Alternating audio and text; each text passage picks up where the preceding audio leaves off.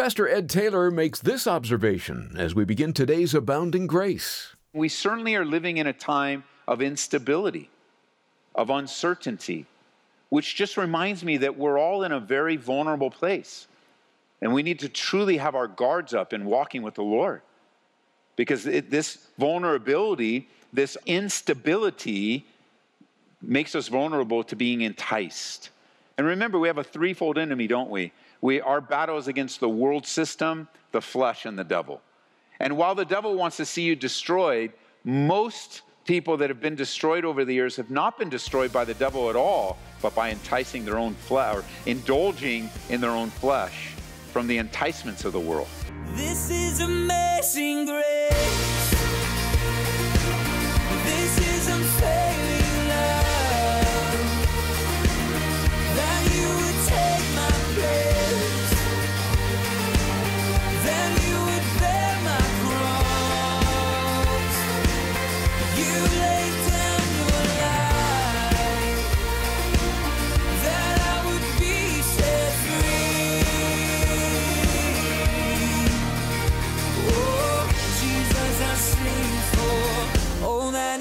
You've for me. If you've ever been deceived, you know it's a very disheartening experience. It may have cost you a certain amount of money. In some cases, the end results are not so costly. But when it comes to the area of salvation and eternal life, we can't afford to be deceived. Today on Abounding Grace, Pastor Ed Taylor shows us why we need to be on guard, especially when we're in a vulnerable state, like in the middle of great difficulty. Let's turn over to 2 Peter chapter 2 and see what it has to say to us. Take your Bibles open into 2 Peter chapter 2 in verse 12 in a Bible study that I've entitled very creatively Watch Out for False Teachers Part 2. And we're going to pack together what we learned last time and remember we're right, we're picking up where Peter is writing to to warn the hassled believers of the hungry wolves that love to come against and from within the church. And he's really writing to strengthen and encourage healthy sheep. And that's what good, sound, biblical truth will do. It'll strengthen you, it'll uphold you. It, there's a Bible word, it'll edify you, but that word literally means to build you up. It, it will shore up your faith, it will build your faith. And let me remind you in Ephesians chapter 4, you can jot it down in verse 11. It says, And he, speaking of Jesus, gave some to be apostles and prophets, evangelists, some pastors and teachers for the equipping of the saints, for the work of the ministry, for the edifying of the body of Christ, till we all come to the unity of the faith and the knowledge of the Son of God. Remember, wherever there are healthy sheep, there are always going to be hungry wolves nearby. Because Satan is not happy with Christian progress. He's not happy with the type of decisions that you and I make toward the Lord.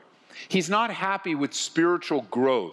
I mean, you might have even experienced this with some people uh, that, that maybe relatives or friends that aren't happy with spiritual growth. They're not happy with the new direction of your life. They're not happy with the new decisions. They're not happy you're not hanging with them anymore, or that your life has become a, a conviction to their own sinful behaviors. Well, you multiply that, you know, by hundreds and thousands, and in the spiritual realm, the devil wanting to destroy you is certainly not happy with any progress that you make, but especially the large amounts of progress that you're making. I mean, when you take to heart the things that we learned back in chapter 1, remember? Turn back to chapter 1 of Second Peter, where he, he says in verse 5, but also for this very reason, Giving diligence, add to your faith virtue, to virtue knowledge, to knowledge self control, to self control perseverance, to perseverance godliness, to godliness brotherly kindness, to brotherly kindness love. He said, when you begin to do this, notice what happens. If these things are yours, verse 8, and abound,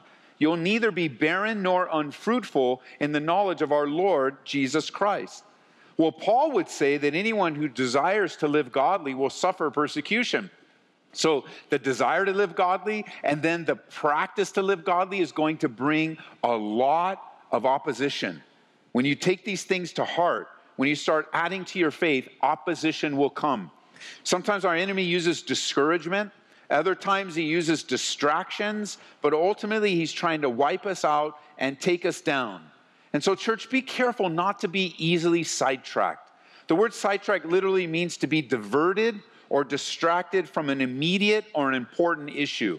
And I find no more important issue in our lives but to seek ye first the kingdom of God and his righteousness, and all these things will be added unto you.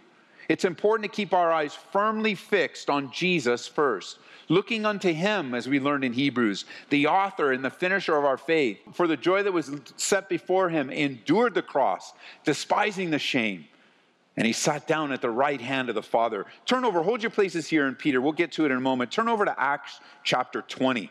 Acts chapter 20. It's important, church, to keep our eyes firmly fixed upon Jesus first.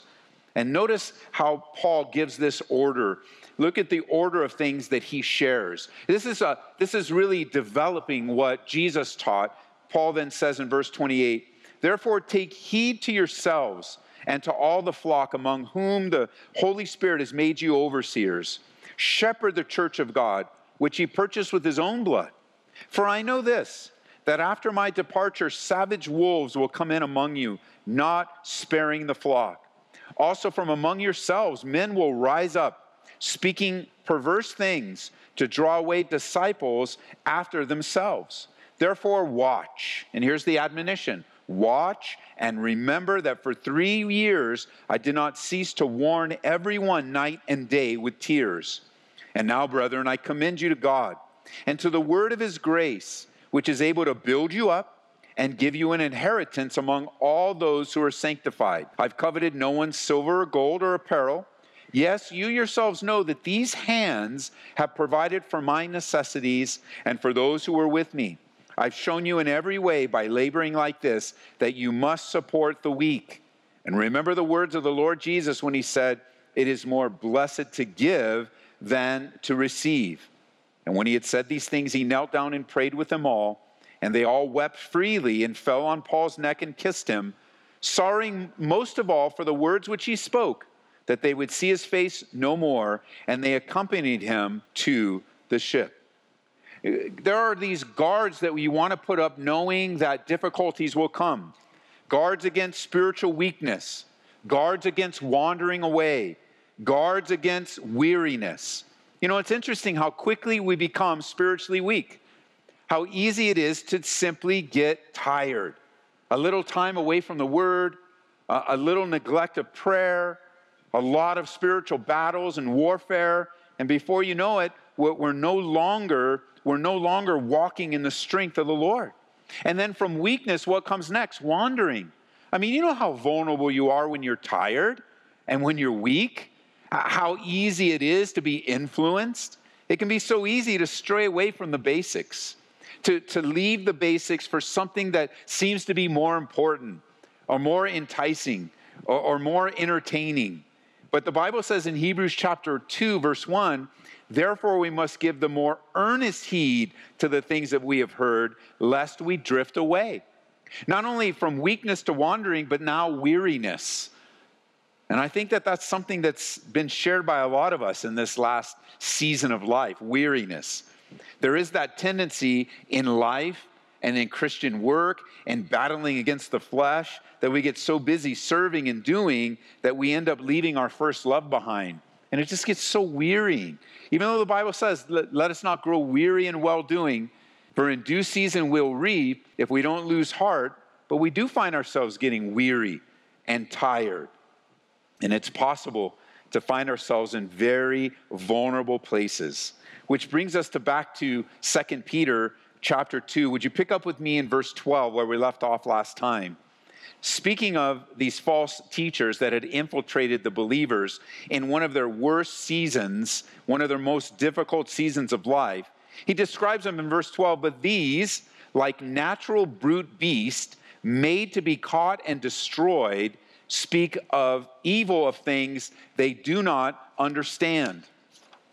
They speak evil of things they do not understand and will utterly perish in their own corruption. And they'll receive the wages of unrighteousness as those who count it pleasure to carouse in the daytime. They are spots and blemishes, carousing in their own deceptions while they feast with you, having eyes filled with adultery and that cannot cease from sin, beguiling, notice, unstable souls. They have a heart trained in covetous practices and are accursed children. Now, I went through today and reviewed the text and reviewed my notes again as I put these together weeks ahead of time, you know? And so I was looking again at the text and I found no less than 12 descriptions in this little section, no less than 12 description of these false teachers. The first one you notice was speak evil of things they don't understand. Even though they false teachers will want to give to you this great confidence and they just understand, and, and that's one of the things that they lean upon to influence you. But the reality is they're speaking of things they don't understand and speaking evil of the truths they don't understand. Not only that, notice they'll also utterly perish in their own corruption. So words like corruption, evil, they're going to receive the wages they're going to receive wages of their own unrighteousness. And then notice they use that phrase, carousing in their own deceptions. But notice beforehand in verse 13 that they were carousing in the daytime. Now, you, you know that there, there is, carousing is another word for partying or hanging out. Usually people carouse in the evening under the cover of darkness. But he describes them as, man, they have no shame. They're, they're willing to spend their whole lives, even in the light, they don't care. They're so confident in their own false teaching, they're so, unco- they're so confident that they're not even doing it in the cover of darkness. It, it says in verse 13 that they're spots and they're blemishes. And as we'll get into this, we'll get into this in the text in a moment in the study, but there's spots and blemishes, and now they're also reveling or carousing in their own deceptions, all the while they're feasting with you, sitting at the table with you, which speaks of the deep betrayal that comes when you find out the truth about them, where you gave them so much trust. Because all this stuff takes time and it builds trust so that through your trust, they can take advantage. So the Holy Spirit has strong and stern words for false teachers. For these that would come in and have no desire but to destroy the work of God in the people of God.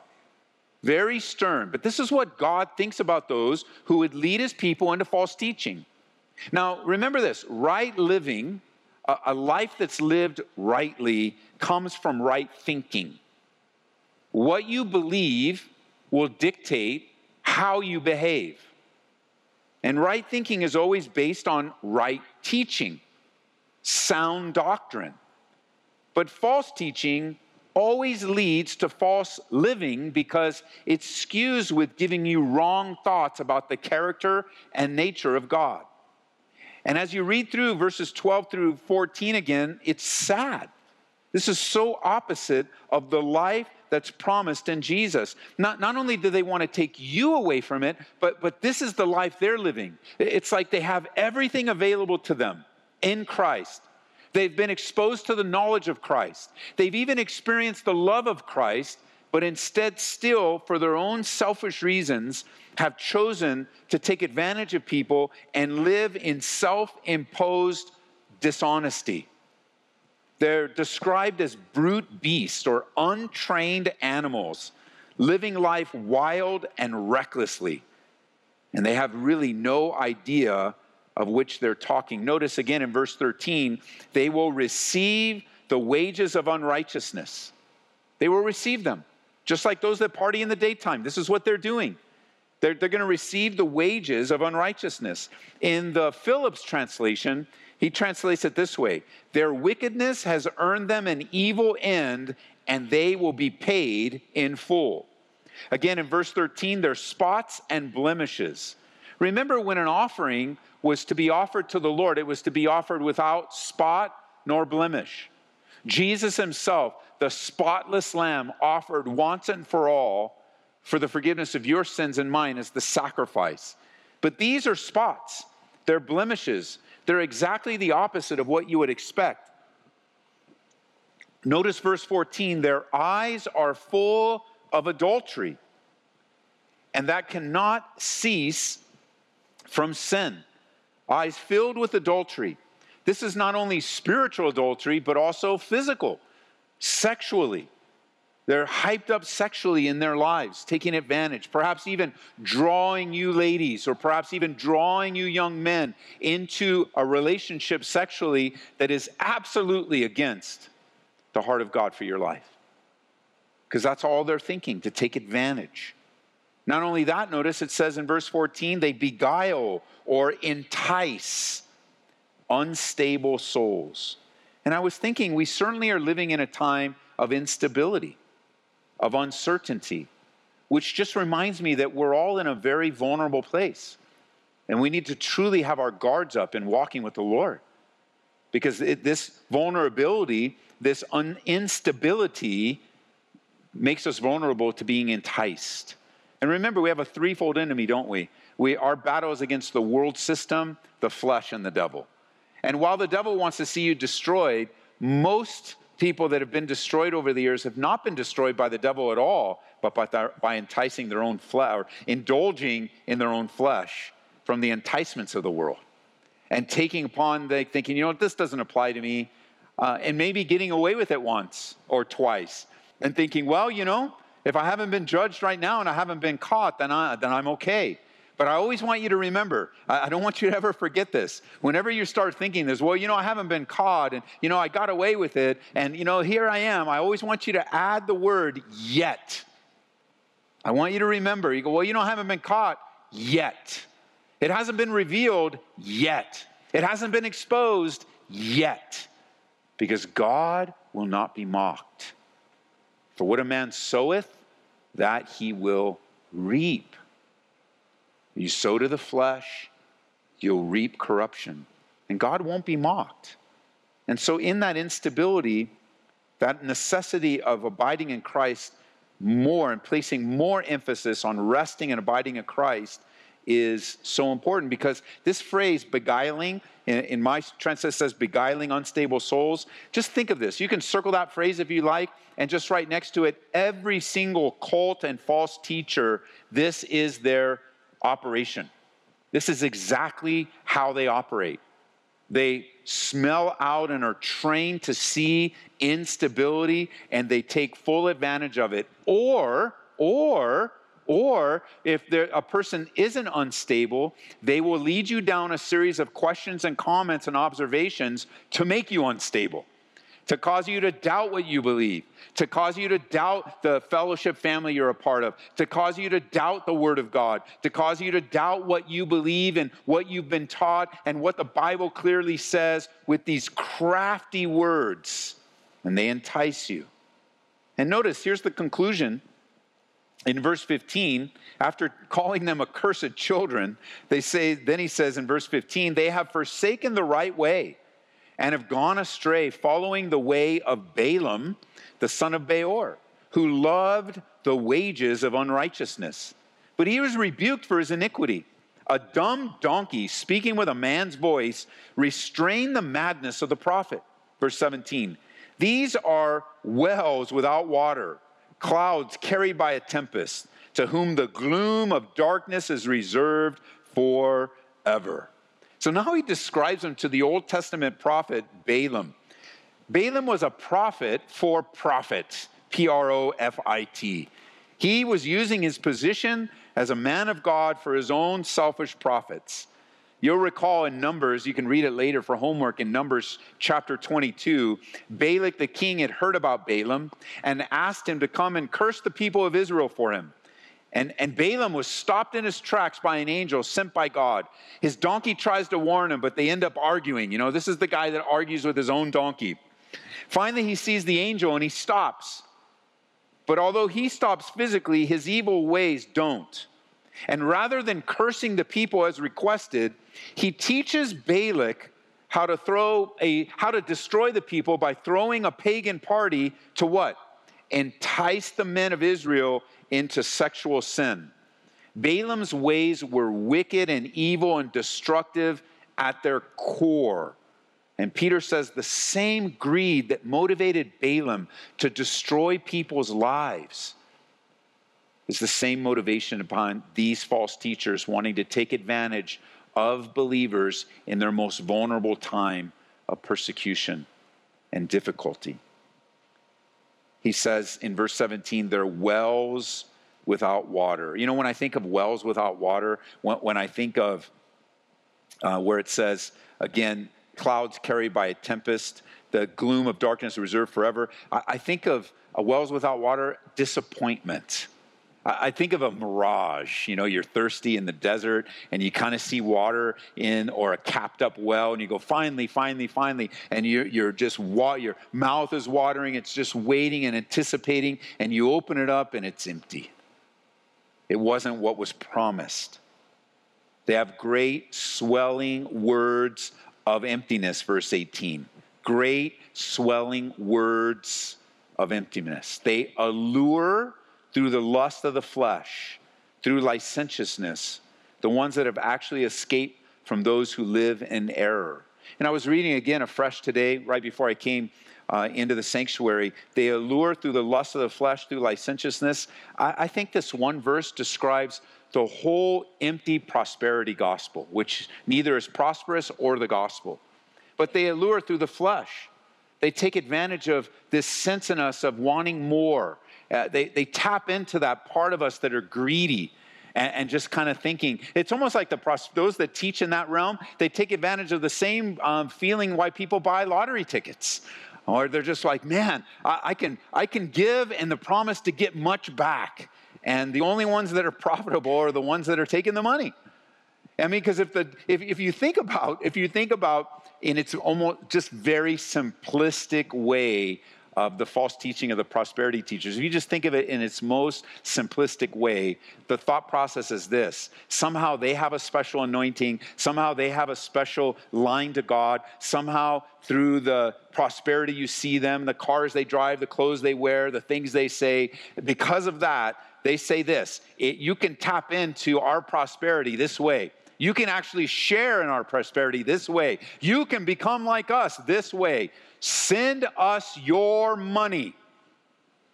And as you send us your money, all of a sudden something supernatural will happen and a millionfold increase will come your way.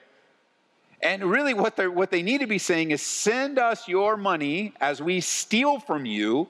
We will become more prosperous while you become poor, and we'll continue to lie to you until you stop sending us money. That's really the essence of their ministry. And it really ticks me off because I'm on a variety of different levels. And you can see, you can read chapter two and you're like, man, I think Peter's ticked off. I think he is. I think the Holy Spirit is using a righteous anger to go, you know, you guys are vulnerable, you're on the run, keep your eyes on the Lord, add to your faith, continue to love one another, and watch out because you are in such a dangerous place of people that want to rip you off and they're going to take advantage of your flesh. I think in our day and age, there are people that want to take advantage of your fears and your anxieties and the difficulty of the world in which you live, drawing you to themselves. This is Abounding Grace, and you're listening to a message from pastor and Bible teacher Ed Taylor. It's part of a study in 2 Peter. Catch a replay when you visit aboundinggraceradio.com. If you haven't already downloaded the free app, simply search for Ed Taylor in the App Store or Google Play. We also have a podcast. Here in the month of February, we've picked out an excellent book written by Catherine McDougall titled Ebenezer Stones. You'll see how just an ordinary stone can remind you of our extraordinary God. As you read Ebenezer Stones, you'll be taken on a journey through the many ways that God is faithful in our lives.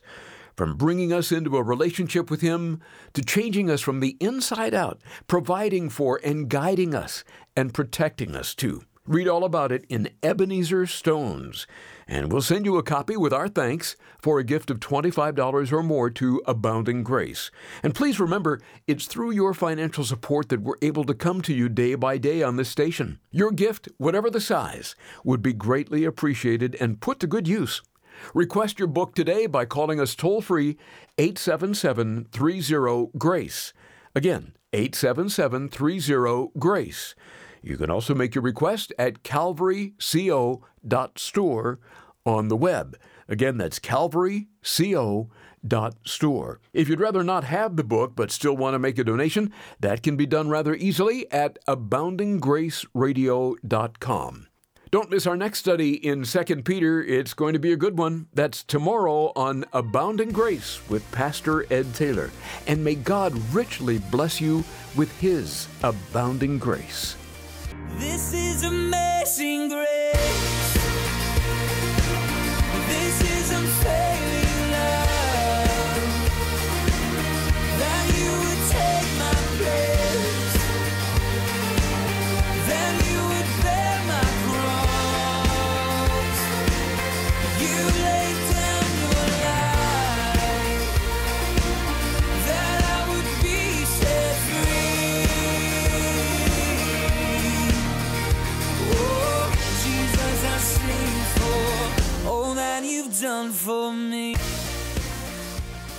Abounding Grace is brought to you by Calvary Church, Colorado, here in Aurora.